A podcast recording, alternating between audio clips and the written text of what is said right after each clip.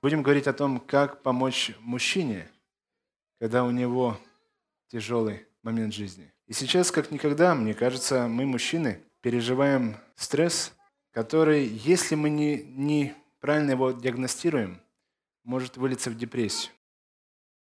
И вот тема сегодняшняя, которую хочу вам предложить, и мы будем молиться, как, как помочь мужчине, в чем он нуждается, что делать и что не делать. И депрессия – это переживание весьма болезненное, потому что когда мы его переживаем, одно из сопутствующих или побочных эффектов в этом случае – это желание, э, чувство обособленности или одиночества, замкнутость на себе и ощущение, что так как я страдаю, то, что я испытываю, никто не может испытывать и никто не может понять. И когда кто-то говорит, я тебя понимаю, реакция цинизма вы проявляется, потому что мы не верим этому человеку. Никто не может испытывать такое горе, которое испытываю я.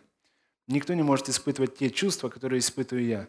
И если он претендует на то, что он меня понимает, э, вот если мы воспитанные, мы просто проигнорируем. А если не воспитанные, то люди резко реагируют. В контексте всего, что сейчас происходит, сейчас все в стрессовом состоянии. И вот что я хочу сказать, друзья мои. Когда вы видите агрессивную реакцию по отношению к вам, это не значит, что человек плохой. Это просто он так реагирует. Вот не отвечайте злом на зло сейчас, потому что человек в критической ситуации, а это уже затяжная критическая ситуация, более двух, более трех недель, э, он реагирует в пылу того, что его нервная система напряжена. Я был свидетелем э, одной картины интересной. Я стоял в очередь в Приватбанк, и очередь наша длилась более часа. И мы все уже познакомились. Интересно, что люди вокруг меня так, так щиро говорили по-украински, а я всем отвечал как есть. Они такие, о, вы по-русски говорите? Я не по-русски, оказывается, это киевляне все. А вот здесь, в Ужгороде, все так пытались говорить по-украински. И вот общаемся, общаемся, общаемся. И и что-то одной женщине показалось, что кто-то идет без очереди. И она начала кричать. И использовала российский корабль вот в контексте всего, что... И когда ее начали успокаивать, она сама пришла в сознание и говорит, извините, я не такая. Я, я не знаю, что со мной. Э, интересно, что это, это показатель нашего общества сейчас. Мы сами не знаем, что с нами происходит. И я думаю, что если мы будем отвечать добром на такое проявление зла или агрессии, в какой-то степени мы будем глушить или помогать людям э, не ожесточаться, а все-таки видеть сострадание, видеть человечность и видеть, по большому счету, Бога. Хочу вам предложить одну историю, которая написана в книге «Боль утраты». Автор этой книги на самом деле это не книга, это сборник писем или дневника Клайва Льюиса. Клайв Льюис – это британский, кстати, он интересен сейчас, думаю, для украинцев, потому что он стал очень популярным благодаря своим радиопередачам на BBC во время войны, когда Лондон был в блокаде немецкой. И он вел радиопрограммы, которые сейчас мы знаем под названием книги, э, как же эта книга называется, сейчас я вспомню – не письма Баламут, это другое. Просто христианство. Э, и где он пытается объяснять причину зла, суть добра и наличие Бога. Льюис в 50 лет впервые влюбился. И влюбился в женщину-коммунистку, еврейку по национальности и американку по гражданству. И эта женщина, она была, как коммунистка, она была очень агрессивная. И в переписке с ним она ему доказывала, что Бога нету, а он ей с точки зрения христианства говорил, что Бог есть. И вот в процессе переписки они друг друга влюбились. Э, она мигрирует к нему в Британию. Ему 50, ей где-то немного чуть-чуть за 30. И понимаете, когда человек в 50 влюбляется в такую малолетку с точки зрения 50-летнего человека, все начинают шутить, это как-то неуклюжая атмосферная ситуация. И он не знал, жениться на ней или не жениться. Как бы вы поступили? Андрей, да. Ну, дерзай, Андрей. У тебя еще все впереди. Надеюсь, что все будет хорошо в твоем случае. Э, и вот в чем была проблема. С одной стороны, ему надо было жениться, потому что ей гражданство или законное основание для пребывания в Британии. А с другой, у нее была неизлечимая болезнь. Она была больна раком. Ирония этой истории или этого романа вот в чем, что эту девушку, эту женщину, у нее было два ребенка от предыдущего брака. Звали Джой. А по-русски это звучит радость. Он ей делает предложение. Они женятся. И из-за того, что ей надо было поменять климат, они переезжают в Грецию. Живут замечательные три года, после чего она умирает. Вот после смерти Джой, радости, да, и пора, как вам сказать, э, вот радость умерла. И Льюис больше ничего не пишет. Он буквально еще несколько лет живет, и он умирает. И друзья собрали его собрали его дневники, которые он вел, и издали как книгу. На русском языке эта книга называется «Боль утраты». И то, что я сейчас буду читать, это дневник человека, который, в принципе, не хотел, чтобы это читали. Поэтому послушайте, пожалуйста.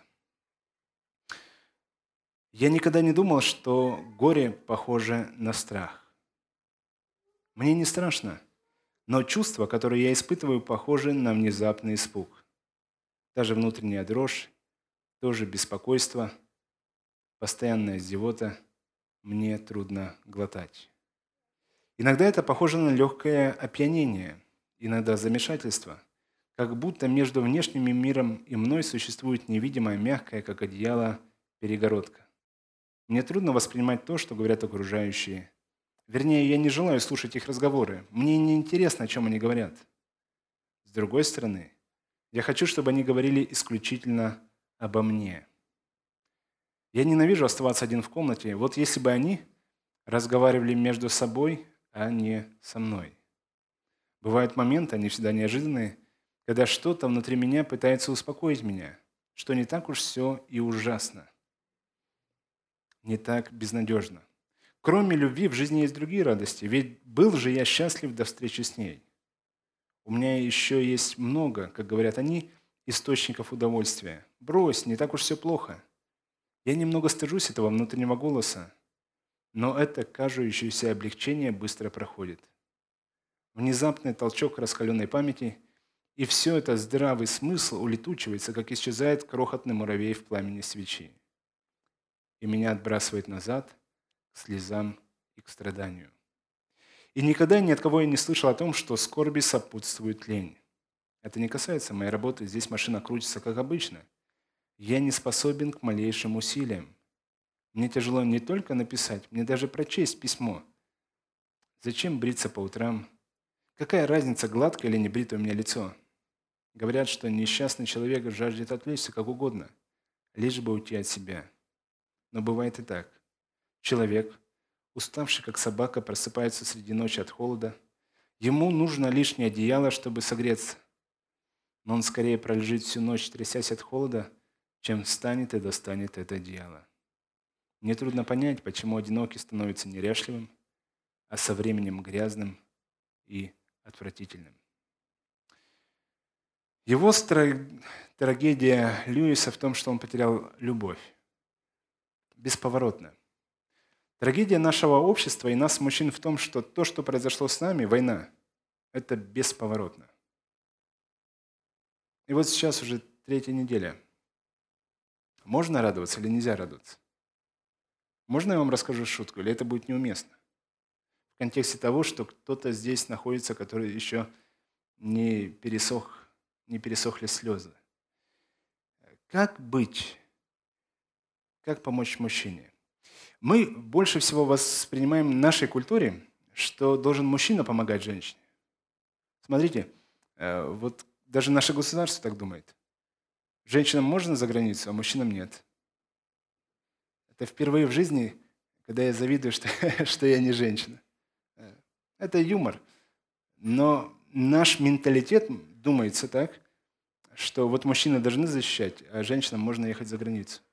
Почему они так решили? Есть страны, где наоборот, а есть страны, где тем, и тем говорят, надо защищать.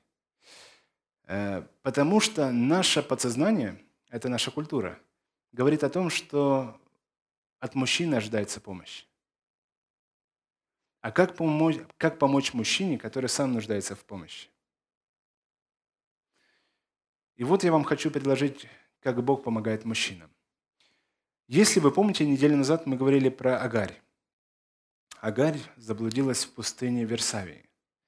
Сегодня хочу предложить вам ту же самую историю, вернее, те же самые главные лица, та же самая пустыня, то же самое состояние человека, тоже Бог является, но сейчас в пустыне Версавии будет не Агарь, а другой мужчина. Знаете, про кого эта история? Малыш?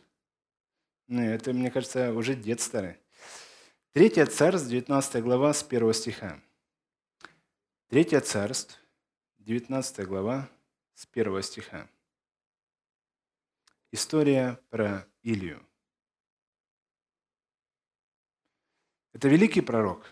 О нем мы находим повествование в Ветхом Завете, и о нем мы находим историю в Новом Завете. Это человек, который важен для двух заветов. Это человек, который жил в Северном Царстве. Если вы немного знаете историю, что произошло с Израилем? Во время царя Давида в основном все колени израильского народа соединились в одно большое государство. После Давида приходит к власти его сын Соломон.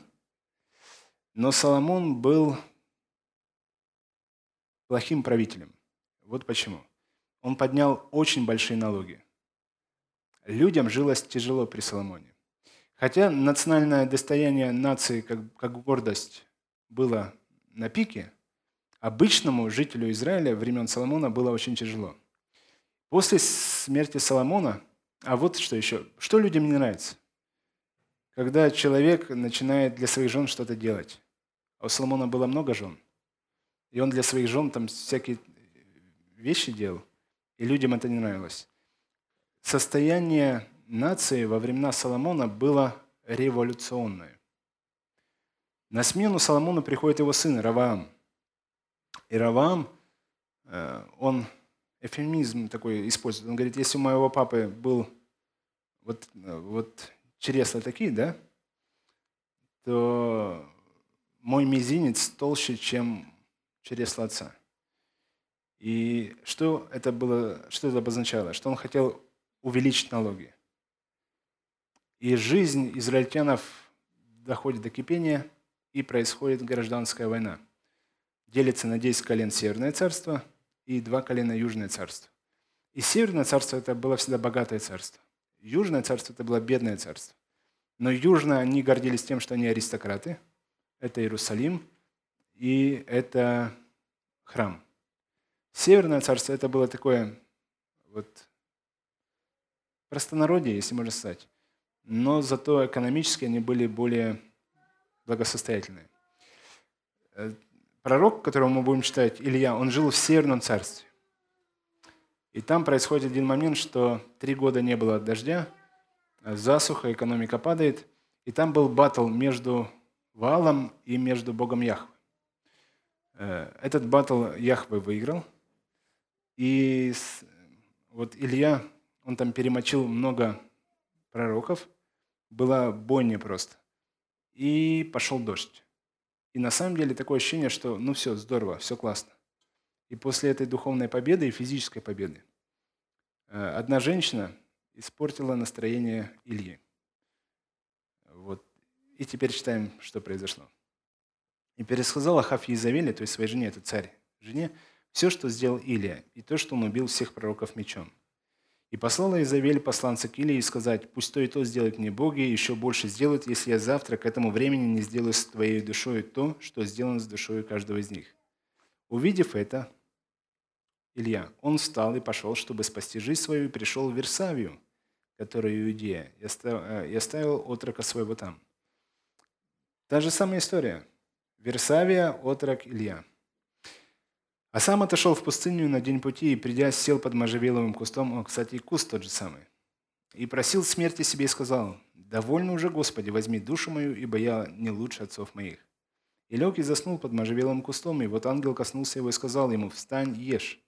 И взглянул Илья, и вот у изголовья его печеной лепешкой кувшин воды. Он поел и напился, и опять заснул. И возвратился ангел Господень во второй раз, коснулся его и сказал, «Встань, ешь, ибо дальняя дорога пред тобою». И встал он, поел, напился, и, подкрепившись той пищей, э, шел сорок дней и сорок ночей до горы Божьей Харива. И вот теперь смотрите, друзья мои, как Бог поступает с Ильей. Совершенно по-другому, как с Агарью. Если с Агарью, если с женщинами, для того, чтобы им помочь, надо разделять с ними их горе, надо садиться в их лужу, надо их выслушивать, то что делает в данном случае Бог? Бог делает все да наоборот. Что нужно каждому мужчине в процессе его депрессии или страданий? Первое – это дать ему возможность уйти в пустыню. Каждому мужчине нужна пустыня. Третья царь 19.4. «Сам отошел в пустыню на день пути и, придя, сел под можжевелым кустом». Когда мужчина уходит в пустыню, он уходит от стресса. И у каждого мужчины должна быть своя такая пустыня. Это не значит, что в буквальном смысле в пустыню ехать. А уйти туда, где его не будут трогать. Вот мне нравится белорусское слово «дзюбать». Знаете, где его не будут колопать. Где ему дадут свободу. Где он сможет почувствовать, что никто его не гнетет, не притесняет. У каждого из нас свое место пустыни. В моей личной жизни, по крайней мере, до войны так было. Когда мне очень тяжело, я закрывался на кухне, я начинал кушать, готовить и говорил, на кухню нельзя заходить. Вот когда будет накрыто на стол, на стол, тогда можно заходить. Сейчас оставьте меня в покое. Дорогие жены, смотрите, как, как мы устроены, вернее, как Бог вас устроил. Вы подсознательно не хотите, чтобы вас оставляли в покое. Поэтому и вы не оставляете в покое своего мужа. И что вы делаете? Начинаете доколупливаться своими вопросами. Ну расскажи, ну как ты? Что случилось? Расскажи, что ты будешь делать. А почему? Когда вы начинаете задавать вопросы, это хорошо. Нам, мужчинам, это очень важно понять, что вы о нас беспокоитесь. Но вот что мужчина в этот момент чувствует. Вы заставляете его пережить заново тот стресс, который он только что пережил и от которого он хочет уйти. А никто не хочет заново переживать тот стресс. Когда вы начинаете мужчину спрашивать, или вот расскажи, что случилось, расскажи, а вот что, вы его опять вгоняете в депрессняк, потому что он оттуда только что вышел. Потом, со временем, когда он придет в себя, он вам расскажет. Но сейчас, в момент, когда у него накалены нервы, каждому мужчину надо дать возможность побыть в пустыне. Бог не доколапливается до Ильи не спрашивает, Илья, что с тобой? Расскажи мне. А к Агаре он являлся именно так. Пришел и сказал, что с тобой, Агарь? И Агарь начал рассказывать. Бог не задает вопросы Илье.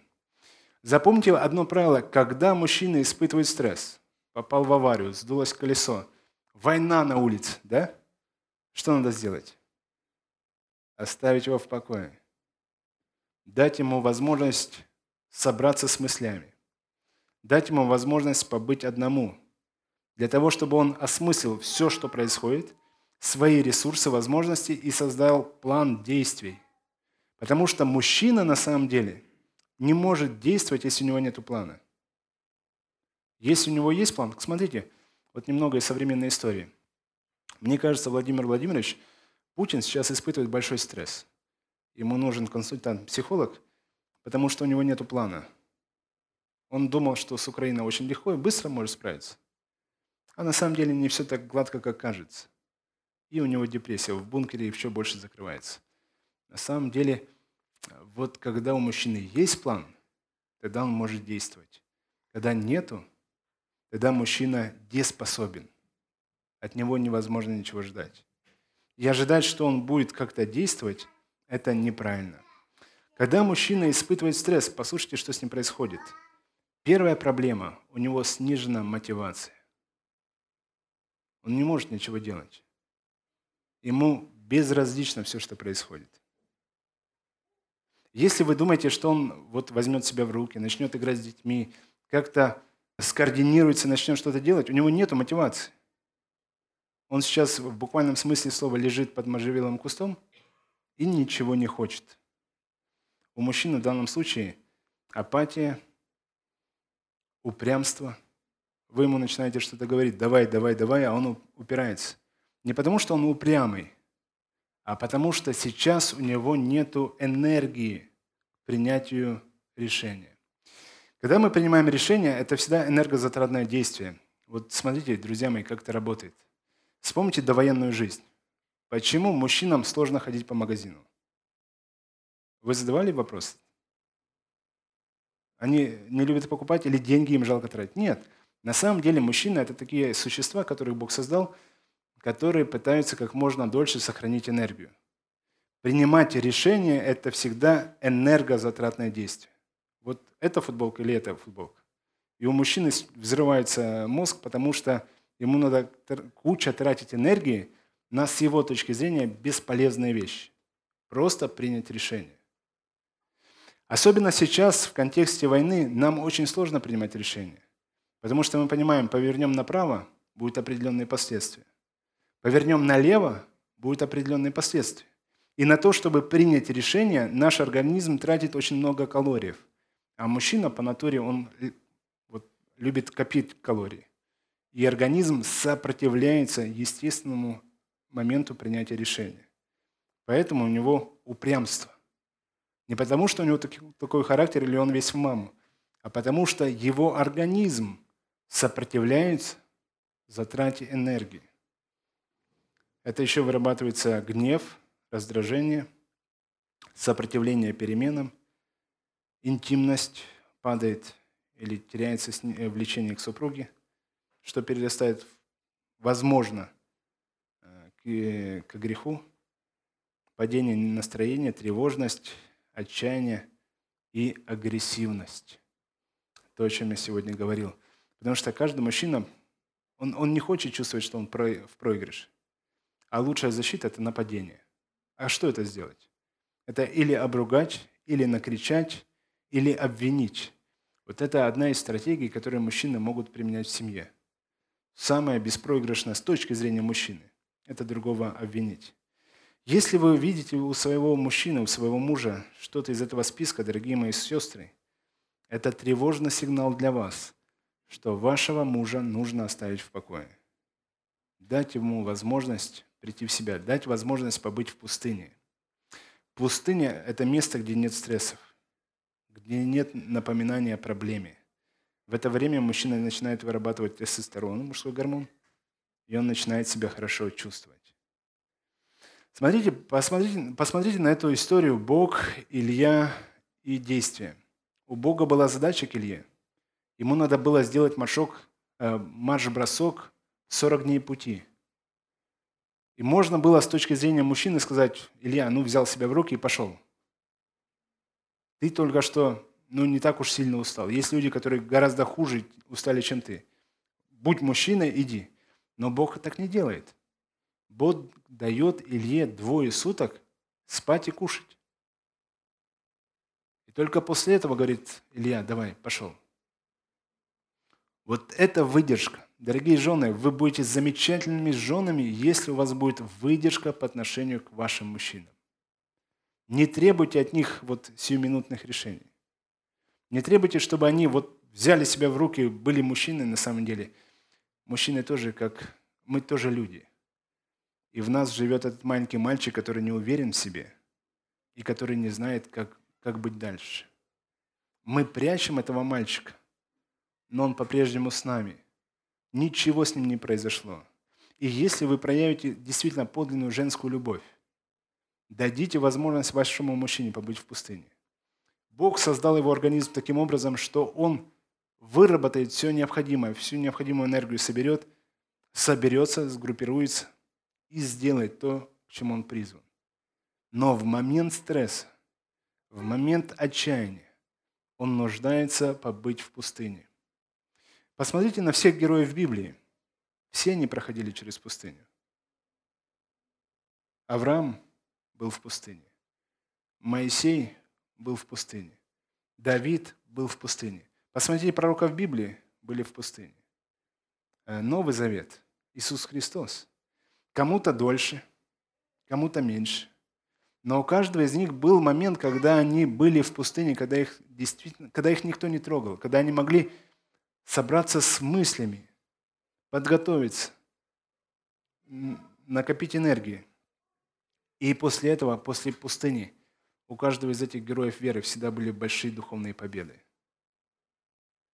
Невозможно или бесполезно требовать у мужчины каких-то свершений, героических поступков, если он не прошел пустыню. Если он не побыл сам с собой наедине.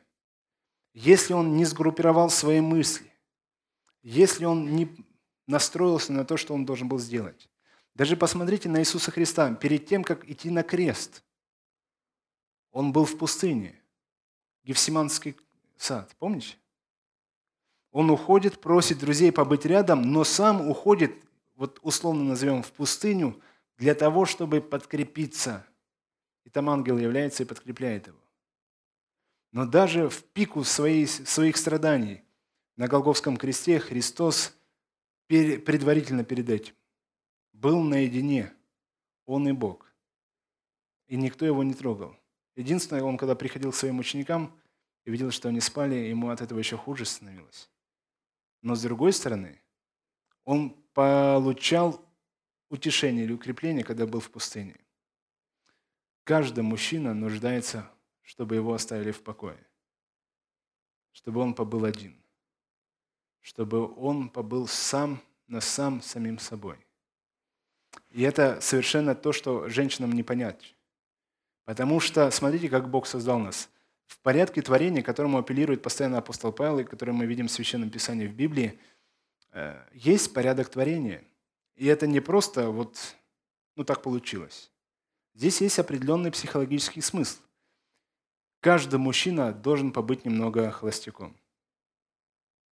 Вот когда Бог создал Адама, он его поместил в Эдемский сад, и ему нужно было побыть холостяком.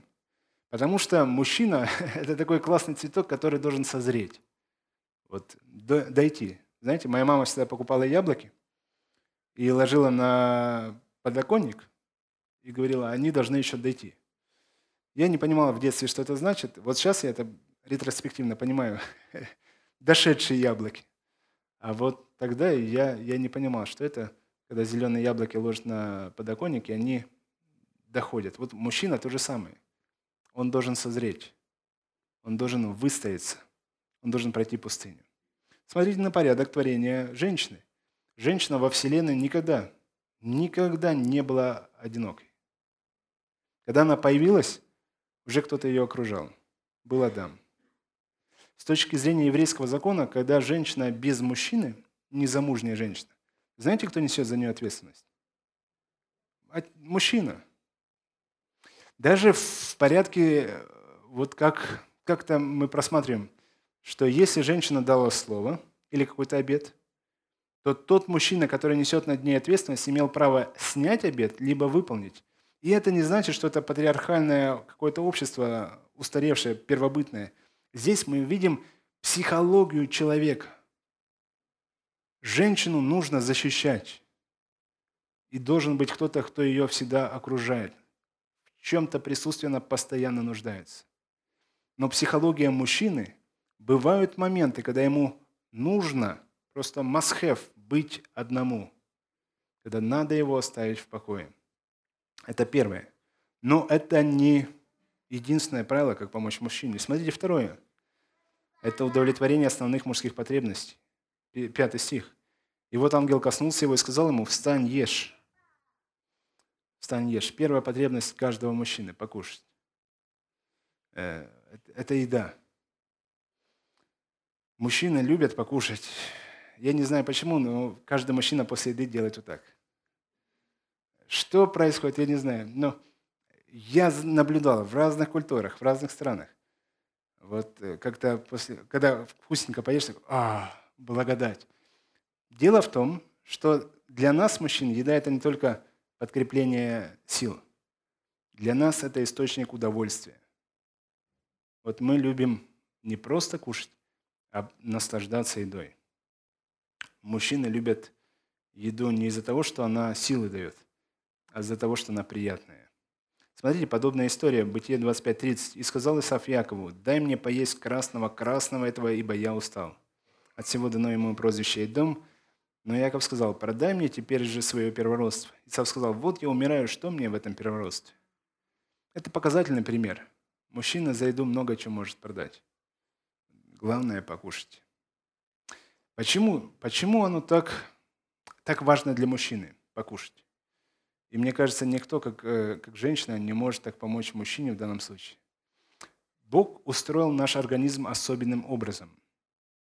Дело в том, что когда мы кушаем, э, у нас возникает, вырабатывается определенный гормон, который называется инсулин.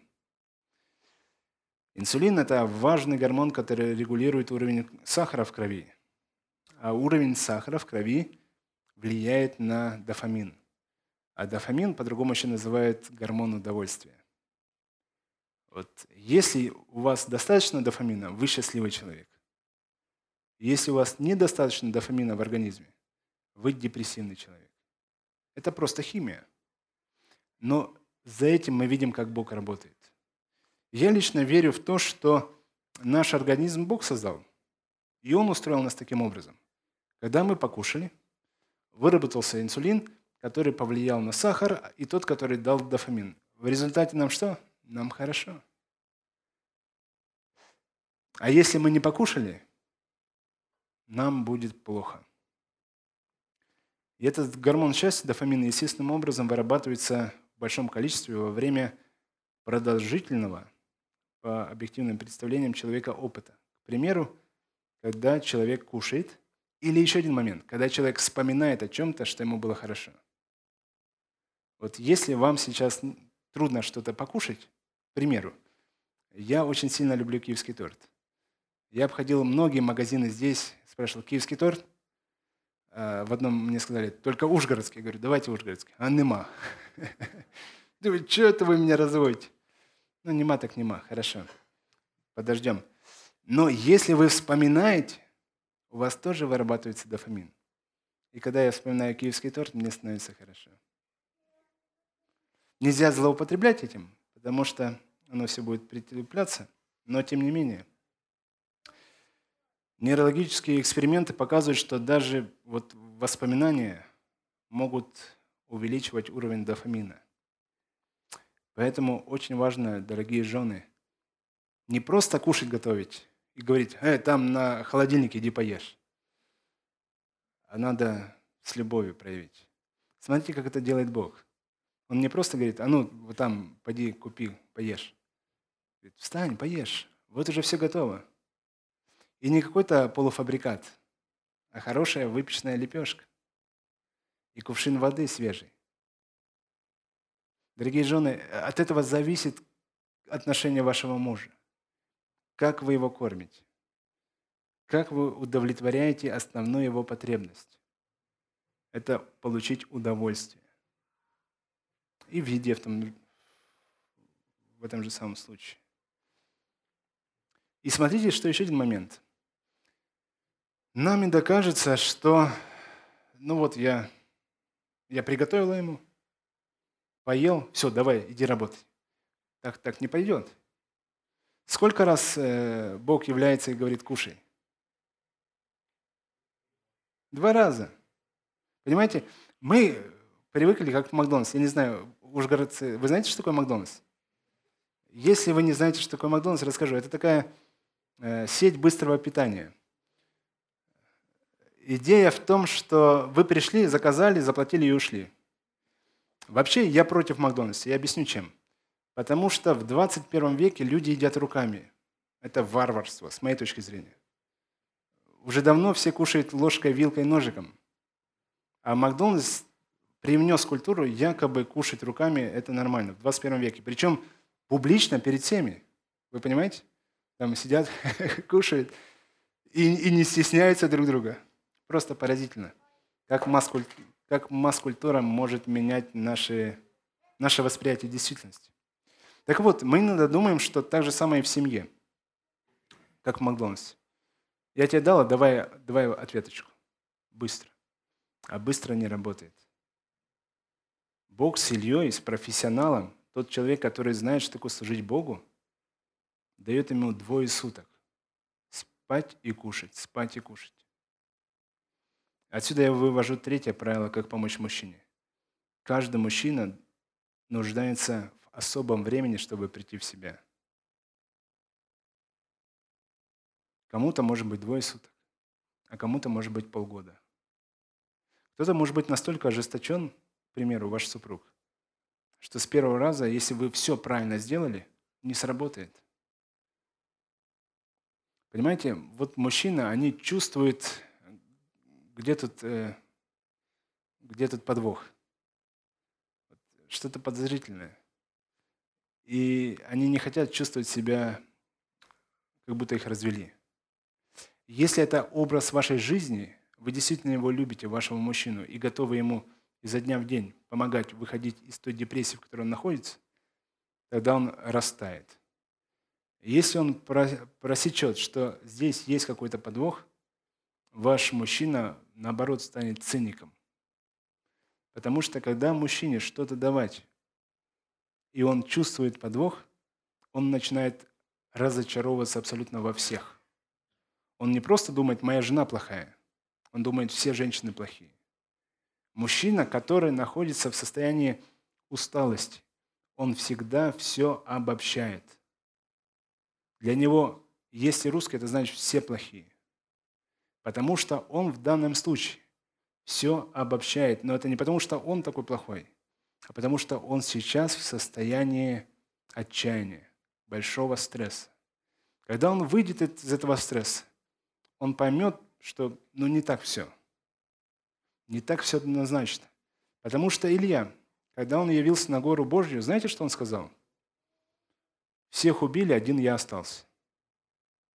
Он все обобщал. Он все видел в категориях черное и белое. Я хороший, все плохие. 18 стих, если вы прочитаете этой главы, Бог, кстати, вот как это было – Бог ему является, говорит, что ему делать. И 18 стих. Как будто, между прочим, как будто уже уходя, Бог ему говорит, смотрите, как написано, «Впрочем, я оставил между израильтянами семь тысяч мужей, и всех сих колено не преклонилось перед валом, у всех сих уста не лобзали его». Этот текст не имеет отношения к Ильи непосредственно. Этот текст не говорит о том, что Илье нужно сделать. Это так, знаете, как Бог, как генерал говорит подчиненному солдату, что сделать, тот говорит, есть, сэр, разрешите идти приступить, уходит, и он ему в дверях кричит, впрочем, ты не один, семь тысяч мужчин, которые не лобзали вала. Это целая армия. Это большое количество людей. И Илья должен понять, что он не один. Друзья мои, не все так, как тебе кажется. Потому что эмоции в состоянии стресса и отчаяния, они все усугубляют на самом деле как есть. Что сделать, чтобы ваш мужчина вышел из состояния стресса? Как быть настоящей помощницей? Ведь Бог в своей мудрости, ну, неспроста позволил вам выйти именно за этого мужчину. Быть женой именно этого мужчины. Этого мужчины.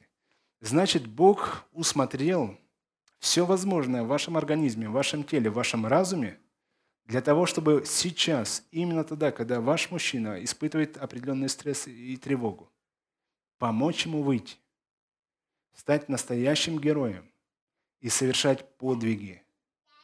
Потому что Илья, когда спустился с горы, он пошел, нашел себе преемника. Он нашел Елисея. Он благословил его. И чудным образом, помните, вот огненная колесница его подхватила, и он был доставлен на небеса. Но он совершил, он нашел преемника в своем служении.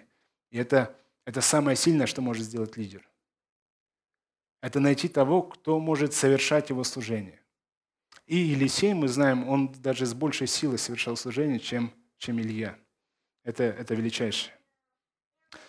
Мужчине не нужно говорить в первую очередь, что делать, потому что вы ограничиваете его свободу. Но когда вы говорите что-то мужчине, мужчине всегда нужно факты. Запомните, дорогие жены. Смотрите, когда вы сейчас, к примеру, в контексте страдания вашего мужа говорите, все будет хорошо, я верю в тебя, я верю в тебя, на самом деле ваш муж это пропускает мимо ушей. Где факт, что вам можно верить? С чего вы взяли, что все будет хорошо? Наоборот, я никогда не рекомендую на консультациях, э, как это сказать, развивать в мужа ложную уверенность. Нету гарантии, что все будет хорошо. Ваша задача, наоборот, говорить правдивые вещи. Вы должны говорить правду. Просто свои фантазии, что все будет хорошо. Ну, ну здорово. Скажите, я фантазирую, все будет хорошо. Тогда он будет правильно к вам относиться. Но когда вы просто болтаете языком, извините меня, это мужское восприятие действительности, что все будет хорошо. Ваш мужчина перестает вам верить. И он перестает верить по всем позициям. И потом он начинает вас воспринимать как, вот извините, это может быть глупо звучит, или грубо звучит, как глупенького человека, как не того человека, с кем можно действительно критически советоваться. Потому что вы ему предлагаете необоснованные аргументы. Что нужно говорить мужчине? Когда вы начинаете с мужчиной разговаривать в момент его кризиса, всегда нужно фактуру давать. Конкретные, проверенные факты. Потому что у нас, мужчин, Бог создал таким образом, что мы причинно-следственную связь везде ищем. Есть причина, значит будет следствие. Есть следствие, значит была причина. И когда вы ему говорите, все будет хорошо, потому что еще 7 тысяч мужчин есть. Это целая армия. Второй факт. Иезавель, эта женщина, не вечно будет жить. Третий факт. Бог великий, в котором мы верим. Потому что Он вывел нас из египетского рабства. Он привел нас в эту землю. И Бог сделал из нас нацию. Вот этих три факта уже достаточно для того, чтобы Илья взял себя в руки и начал действовать. Если сейчас ваш муж испытывает какой-то кризис или стресс, подумайте, какими фактами вы можете апеллировать к тому, чтобы он сконцентрировался и начал быть мужчиной тем, кем он должен быть. Не просто слепая вера. Это здорово. Это вы можете своей маме рассказать. Я верю в своего мужа. Ваша мама на это клюнет. Но ваш муж должен от вас услышать какие-то конкретные вещи. Если вы ему скажете первое, второе, третье, да он скажет, о, так, точно, где же ты раньше была? Все, я буду действовать. И последнее, четвертое правило. Э, не ищите виноватого, но ободряйте. Запомните, мужчины, жену надо утешать. Запомните, жены, мужа надо ободрять. Это два э, принципиально разных подхода. Жена нуждается в том, чтобы ее утешить. Утешить в том, чтобы выслушать. Утешить в том, чтобы разделить с ней ее горе, чтобы вместе с ней поплакать. Утешить, чтобы быть с ней в этом болоте. С мужчиной все работает совершенно по-другому. Мужчину надо ободрять. Э, с мужчиной не надо вместе плакать. Если ваш муж плачет, и вы с ним разрыдаетесь, ему еще хуже станет от того, что вы с ним разрыдались. Вот мужчина-то, представьте, мне нравится этот образ, он лежит в болоте, и если вы к нему туда прыгнете, в его болото, то масса погруженного в ваше тело, и он начнет задыхаться, ему станет очень плохо. Как с мужчиной надо работать? Его надо вытягивать из болота. Это называется ободрять. Женщину утешать, это с ней надо сесть в болото. Посидеть, поплакать. И она сама встанет, отряхнется, еще вас достанет и, и пойдет. Так было с Агарью. А вот с мужчинами все по-другому. Мужчина нуждается в ободрении. Друзья мои, мы сейчас будем молиться. И молиться мы будем сейчас вот каким образом. Исключительно за наших мужчин. Если у вас есть муж, молитесь за своего мужа. Если у вас есть сын, молитесь за своего сына. Если у вас нету ни того, ни другого, молитесь за тех мужчин, которые окружают вас, которые каким-то образом влияют на вас, которые каким-то образом э, разделяют вашу жизнь, являются частью вашей жизни. Молитесь за мужчин. Молитесь за мужчин, которые охраняют нашу страну, которые управляют нашей страной. Молитесь за мужчин, которые есть в этой церкви, которые руководят этой церковью. Сейчас мы молимся исключительно только за мужчин, к которым вы имеете отношение, которыми по Божьей милости и Божьему проведению Он вас каким-то образом свел, и где вы действительно можете проявить ту женскую заботу, любовь, когда вы можете помочь вашему мужчине. И после этой молитвы, это будет молитва в тишине, можно сидя, можно стоя, исключительно так, чтобы это была молитва, и вам было удобно находиться в этой позе. После чего я помолюсь вслух. Помолимся. Великий наш Бог, мы чтим и славим Твое имя. Господи, мы премного благодарны Тебе, что Ты нас создал абсолютно разными. Мужчин, Ты создал женщин. Отец, и мы говорим, что в Своем Слове Ты нам показываешь, как мы можем помогать друг другу. Особенно в этот критический, тяжелый, безнадежный момент. Господи, мы благодарим за то, что Ты Бог всякого утешения ты утешаешь. Ты говоришь, ты утрешь всякую слезу. Мы действительно плачем пред Тобой и молим о Тебя о тех мужчинах, которые сейчас защищают нашу страну. Ободри их, Отче. Мы молим за тех, кто принимает решения. Мы просим Тебя за церковь Наванадия за мужчин, которые управляют этой церковью, которые служат здесь. Отец, мы молим Тебя за каждого мужчину, кто находится в этом зале. Как написано в Твоем Слове, ты не имеешь нужды, чтобы кто засвидетельствовал о человеке, потому что ты сам знаешь, что в человеке. И ты сердце видишь каждого мужчину, которого который здесь находится в этом зале. Быть может, кто смотрит нас через трансляцию. Ободри нас, Отче. Мы устали. Мы разбиты и в безнадежном состоянии. И мы нуждаемся, чтобы именно Ты проявил свое утешение отцовское, свою заботу и ободрил нас.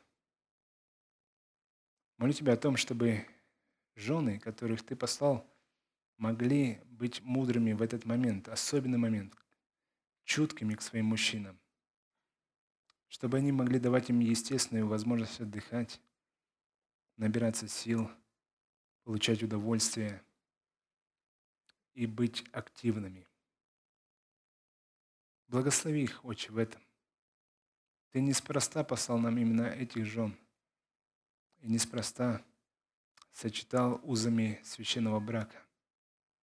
И мы молим о том, чтобы сейчас каждый на своем месте, мужчины на своем, э, женщины на своем, мы могли находить утешение друг в друге.